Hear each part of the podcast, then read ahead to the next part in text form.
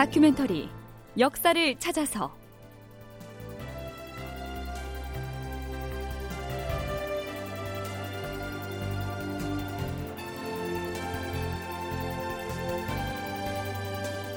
제773편 조선수군 당포로 출격하다.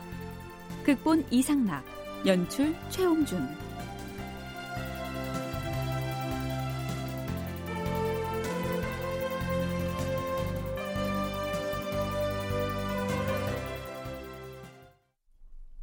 여러분 안녕하십니까? 역사를 찾아서의 김석환입니다. 임진년 5월에서 6월 초에 걸친 기간에 전라좌수사 이순신이 이끄는 함대가 경상우수영의 사천포 앞바다에서 적선 13척을 쳐부수고 승리를 거두었던 전투를 우리는 사천포해전 혹은 사천해전이라고 부릅니다. 이 전투에서 특기할 만한 사항이 있다면 거북선이 최초로 전투에 투입돼서 맹활약을 했다. 그리고 전라좌수사로 해전을 지휘했던 이순신 자신이 이 어깨에 관통상을 입는 부상을 당했다 하는 정도를 들 수가 있겠죠. 그리고요, 이 사천포 해전은 이순신 함대가 단독으로 수행한 전투는 아니고요, 엄연히 원균이 이끄는 경상우수영의 수군과 함께 벌인 연합작전이었습니다. 출동한 함선의 수가 23대 3으로서 원균의 함대가 수적으로 미미하긴 했지만 말입니다. 다음 날인 6월 초 하룻날 이른 아침, 사천만 입구에 위치한 모자랑포의 이순신 지휘소에 경상우수사 원균이 찾아옵니다. 어제 싸움에서 부상을 입었다고 들었는데 어떻습니까? 전쟁을 계속 수행할 수 있겠습니까? 어깨 쪽에 관통상을 입긴 했는데 이 정도는 괜찮습니다. 대신에 한 가지를 분명히 깨달았습니다. 분명히 깨달은 것 한 가지라면? 제가 활쏘기를 아주 좋아하는데 잠시라도 제 신체를 적군의 관역이나 표적으로 내주어서는 안 되겠구나, 이런 소중한 사실을 말입니다. 오호, 잘못 날아온 외놈의 조총 탄환 하나 때문에 아주 큰 것을 깨달았소이다 그려. 네, 지금 우리가 탐색하고 있는 이야기의 배경이 살벌한 전쟁판이다 보니까 이순신과 원균 그 두 장수로 하여금 잠시 파한대소하는 시간을 가져보라 하는 취지에서 꾸며본 내용이고요. 지금부터는 문헌 기록에 의거한 사실 탐색에 들어가겠습니다. 원균이 이순신에게 이렇게 말합니다. 어제 외적과 맞붙어 싸우고 나서 군사를 철수할 때 적들을 유인하기 위해서 일부러 우리가 빼앗았던 소형 선박 2척을 거기 두고 오지 않았습니까? 예, 맞습니다. 그 배 2척이 그대로 있는지 아니면 외놈들이 그 배를 타고 도주를 했는지 확인을 해봐야 하지 않겠습니까? 예, 그렇잖아도 군사를 보내 확인해보려던 참이었습니다.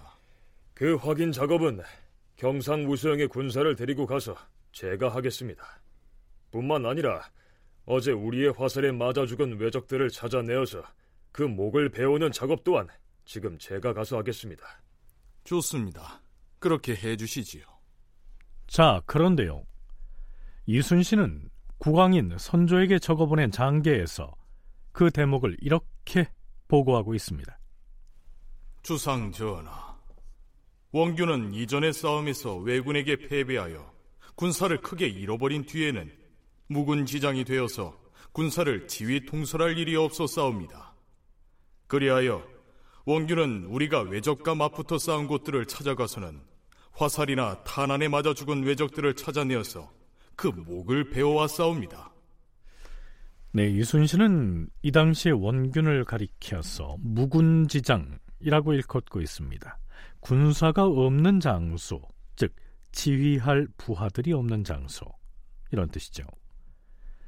우리가 이미 살펴봤듯이 사천포 해전만 해도 이순신의 전라좌수영에서 23척의 함선이 출전한 데 반해서 원균은 겨우 3척의 군선만을 거느리고 왔었습니다. 이순신이 그걸 빗대서 무군지장이라고 한 것이죠. 그렇다면 원균은 어쩌다가 이순신으로부터 그렇게 불리는 처지가 됐을까요? 임진왜란 발발 초기의 기록을 보면 선전관 민종식이 선조에게 보고한 계문 중에서 듣자하니 원균이 적선 30여 척을 격파했다라고 하였사옵니다. 이러한 표현이 있는 것으로 봐서 초기에는 원균이 경상우수사로서 일본 수군과 맞서 싸웠던 것으로 나옵니다. 그런데 이 여타의 기록에서는 원균이 무군지장이 된 배경을 이렇게 적고 있습니다. 외병들이 바다를 건너 쳐들어오자 경상우수사 원균은 그들과 대적할 수 없는 형세임을 깨닫고 전함과 무기들을 모두 바닷물 속에 침몰시켰다. 그리고 거느리고 있던 수군 10,000명을 해산시키고 나서 남해연 앞에 머물면서 육지를 찾아 적군을 피하려고 하였다. 이렇게 됐다는 것이죠. 서강대 전인교육원 장준호 교수의 얘기 들어볼까요? 원균도 초기 전투에서는 교전을 했을 것 같은 가능성을 염두에 둘 수 있는데요. 10,000명에 그러면 어떻게 됐을까? 본인이 이제 그 병력을 가지고 이탈하니까 결국 그 휴야 병력이 있었어도 흩어진 게 아닐까. 근데 그게 10,000명이 됐을까라고 하는 거에는 선뜻 동의하기 어렵지만 그래도 가지고 있던 병력이 일부 있었는데 그게 이제 경상우수형을 내주고 하면서 이제 수군이 약간 와해된 게 아닌가. 그리고 이제 가장 병력 일부만 운영할 수 있는 장수들만 데리고 나왔다가 이순신한테 이제 구원 요청을 하고 뭐 이런 거라고 저는 생각하고 있습니다. 그렇다면 이순신과 연합작전을 벌였던 옥포해전이나 사천포해전에서 원균은 달랑 3척의 함선만을 끌고 나오는데, 자, 그 시기 경상우수형을 통틀어서 군선은 단 3척밖에 없었을까요? 한국학중앙연구원 정혜은 책임연구원의 얘기 들어보시죠. 당시에 경상도하고 전라도의 전시 상황의 차이점도 저는 고려에 넣어야 된다고 생각합니다. 이 경상도 같은 경우는 경상 그 자수형이 함락이 되면서 사실은 경상도에 그 있었던 많은 그 조선의 그 함대들이 각지에서 싸우는 그런 모양새를 갖추게 됩니다. 그래서 한꺼번에 집결하기가 상당히 쉽지 않았죠. 왜냐하면 자기 지역들을 지켜야 되기 때문에. 그래서 집결하라고 하면 그때 바로 집결해서 이 원균한테 오게 됩니다. 그래서 이 그 자료를 보게 되면 이 원균 같은 경우는 사실은 제1차 출전이 있었던 그 옥포해전 전에 그 이 일본군 이 함대를 한 10여 척 그 이렇게 섬멸했다는 이런 기록들이 있고요. 그리고 예를 들면 사천포 해전 같은 경우에는 3척을 끌고 오고요. 그리고 7월 달에 있었던 한산도 해전에서는 전선 7척을 끌고 오게 됩니다. 이순신이 관할하는 전라좌수형의 경우에는 아직 일본군이 침입하지 않았기 때문에 함선을 한 곳에 모아두고 있다가 신속하게 출동할 수가 있었겠죠. 하지만 경상우수형 관할 지역은 일본군의 공격과 노략질이 전방위적으로 자행되고 있었기 때문에 각 지역에서 그들을 막아내느라고 함선도 또 군사들도 한데 모아서 끌고 나오기가 쉽지는 않았을 것이다. 원균의 처지를 이해하는 차원에서 가정을 하자면 그렇단 얘기입니다.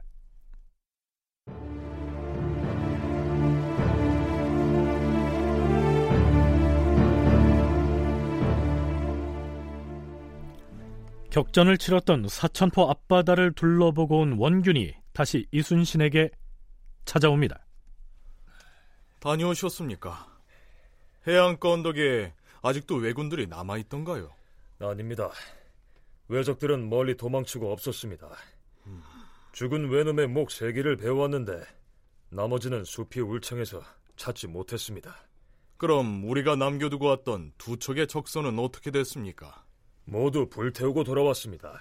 잘하셨습니다. 이곳은 군사진지로 삼기에는 알맞지 않으니 함선을 일단 사량리 앞바다로 이동해서 그곳에서 군사들에게 휴식을 취하게 하죠. 좋습니다. 앞에서 원균이 이미 죽어있는 왜군의 시신을 찾아서 그 목을 베어왔다라고 했는데요. 전쟁에 나간 장수가 국왕에게 전투 결과를 보고할 때 적의 수급, 즉 머리를 몇이나 베었는지를 집계해서 올리는 것은 이상한 일이 아니다라는 견해가 있습니다. 따라서 원균을 가리켜서 자신이 전공을 차지하려고 남이 쓰러뜨린 적군의 머리나 베러 다녔던 사람, 이렇게 일방적으로 비난만 해서는 안 된다 말하기도 합니다. 자, 그 문제는 이순신과 원균이 전공 다툼을 벌였던 기록을 검토할 때 자세히 살펴보겠습니다. 임진년 6월 2일 아침. 장군, 너는 척후손을 몰고 나갔던 병사가 아니냐? 그래, 왜적의 동태에 대한 첩부라도 가지고 왔느냐? 장군, 왜군의 배들이 정박해 있는 곳을 발견했습니다. 왜군의 배가 어디에 정박해 있더란 말이냐? 당포입니다. 아마도 대형 선박만 해도 10척은 넘을 듯 보였습니다.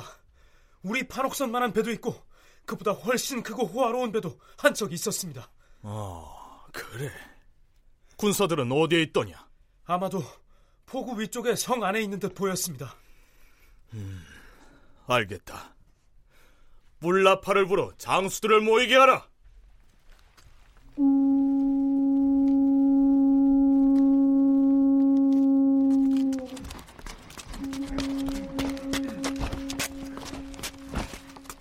일본의 함선이 정박해 있다고 하는 당포는 지금의 통영시 당포항이지요.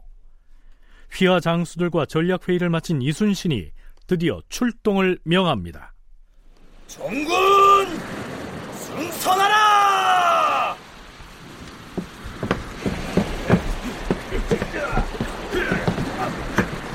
사천포해전과 마찬가지로 거북선이 선두에 나서서 우리 지어 있는 적선들의 중심부를 돌파할 것이다. 거북선 돌격장과 판옥선의 선장들은 당포 앞바다를 향하여 출격하라!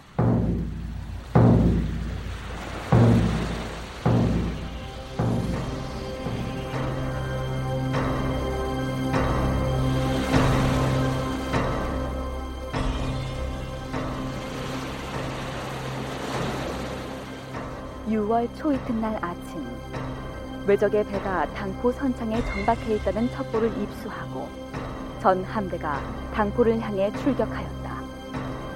당포 앞바다에 이르러 살펴보니 무려 300여 명이나 되는 외적들이 절반은 선창 위에 성 안에 들어가서 분탕질을 하고 있었고, 나머지 외군들은 성 바깥의 험한 지대에 몸을 기댄 채 우리를 향해 조총을 겨누고 있었다.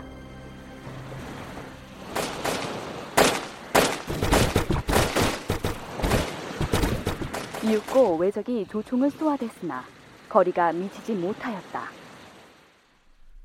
자, 이제 이순신이 이끄는 함대가 거북선을 앞세워서 정박해 있는 외선들의 한복판으로 진격을 하고 그 뒤를 이어서 판옥선들이 공세를 취할 텐데요. 여기서 잠깐. 1차 출전 때 치렀던 3차례의 전투와 2차 출전 때 사천포 전투에서 살펴봤듯이 이순신 함대는 아직까지는 넓은 바다 한가운데서 일본의 군선들과 맞붙어서 해전다운 해전을 치러본 적이 없었습니다. 일본의 수군은 마리 수군이지 함선들을 포구나 해안 기슭에 정박해둔 채로 바닷가 언덕에서 조선의 함선들을 향해 조총을 쏘는 방식으로 공격을 하고 있었죠. 왜 그랬을까요?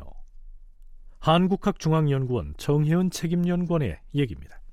일본군 같은 경우는 이게 전국시대를 거치는 동안 수많은 육전, 육지전을 경험을 하게 되는데요. 이에 비해서 수군들 같은 경우는 수전의 경험이 아주 미비합니다. 그래서 우리는 이제 왜구를 생각하니까 당연히 수전의 강한이라고 보게 되지만, 이 전국시대를 거치면서 일본군 같은 경우는 수군의 경우 오히려 전투력이 조금 더 저하된 이제 이러한 상태였다고 이제 보고 있고요. 그리고 실제로 이 도요토미 히데요시가 일본 수군한테 명령을 내릴 때도 넓은 바다에 나가서 싸워라 이제 이런 것이 아니라요, 조선을 침공할 때 일시에 여러 포구에 상륙해서 진지를 구축하고 성곽을 쌓을 것을 명령합니다. 즉 이것은 뭐냐면 수전을 하지 말고 배를 정박시켜 놓은 다음에 육지로 올라가서 육전을 해라, 이러한 명령이나 다름이 없습니다. 자, 여기에서 풍신수길이 처음 내렸던 출정 명령을 짚어볼 필요가 있습니다. 일본의 군사는 다음을 명심하라. 첫째, 군사들은 지정된 장소에서 순서에 의하여 좋은 날씨를 기다렸다가 안전하게 건너가라. 둘째, 말은 당장 건너간다 해도 진지를 구축할 때에는 필요가 없을 터이므로 병력이 모두 건너간 뒤에 보내도록 하라. 셋째, 선박이 매우 중요하므로 선박을 준비하여 바친 사람은 전쟁에서 공을 세운 군사와 동일하게 대접을 할 것이다. 또한 조선으로 건너간 배는 속히 다시 돌려보내서 다음 병력을 수송하는 데 이용할 수 있도록 하라. 넷째, 조선이 항거할 경우 섬에 일단 상륙을 해서 병력을 정렬한 다음에 진지를 구축하고 나서 차례로 육지로 상륙하여 진격하라. 자, 들어보신 것과 같이 풍신수길의 출정 명령에는 조선의 수군에 맞서서 바다에서 어떻게 싸워라 하는 수전 혹은 해전에 관한 언급은 일절 나타나 있지 않습니다. 배를 타고 일단 가서 육지에 상륙한 다음 진지부터 구축을 하라, 이렇게 명하고 있죠. 따라서 이순신이 이끄는 조선의 수군은 언덕 위에서 조총으로 항전을 하고 있는 일본군의 공격을 무릅쓰고 해안가에 일단 접근해서 일본의 함선을 격파하는 전략을 구사할 수밖에 없었던 것입니다. 자, 이제 당포 앞바다에서 일본군과 일대 격전을 벌일 참입니다. 그 내용은 다음 시간에 소개하기로 하죠.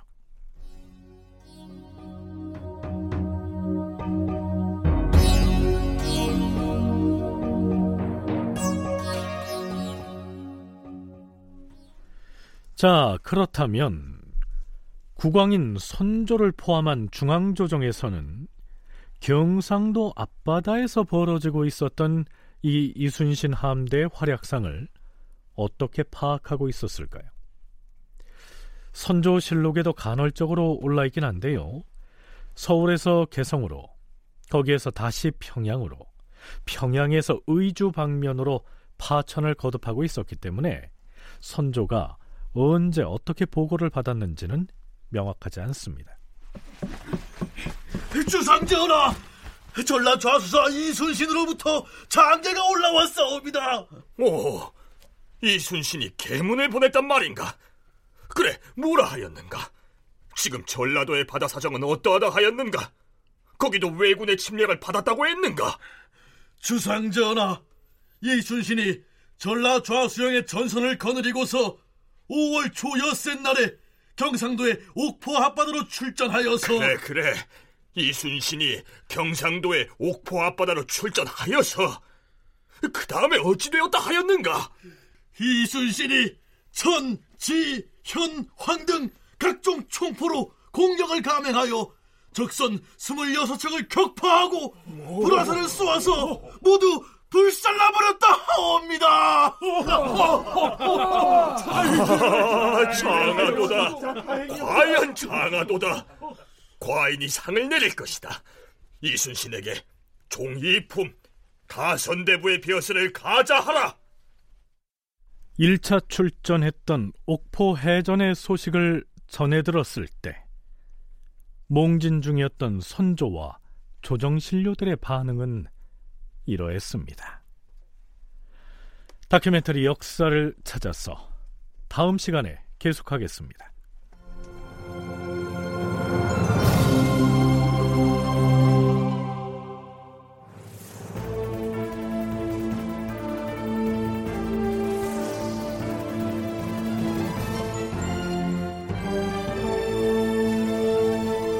다큐멘터리 역사를 찾아서 제773편 조선수군 당포로 출격하다, 이상락 극본, 최홍준 연출로 보내드렸습니다.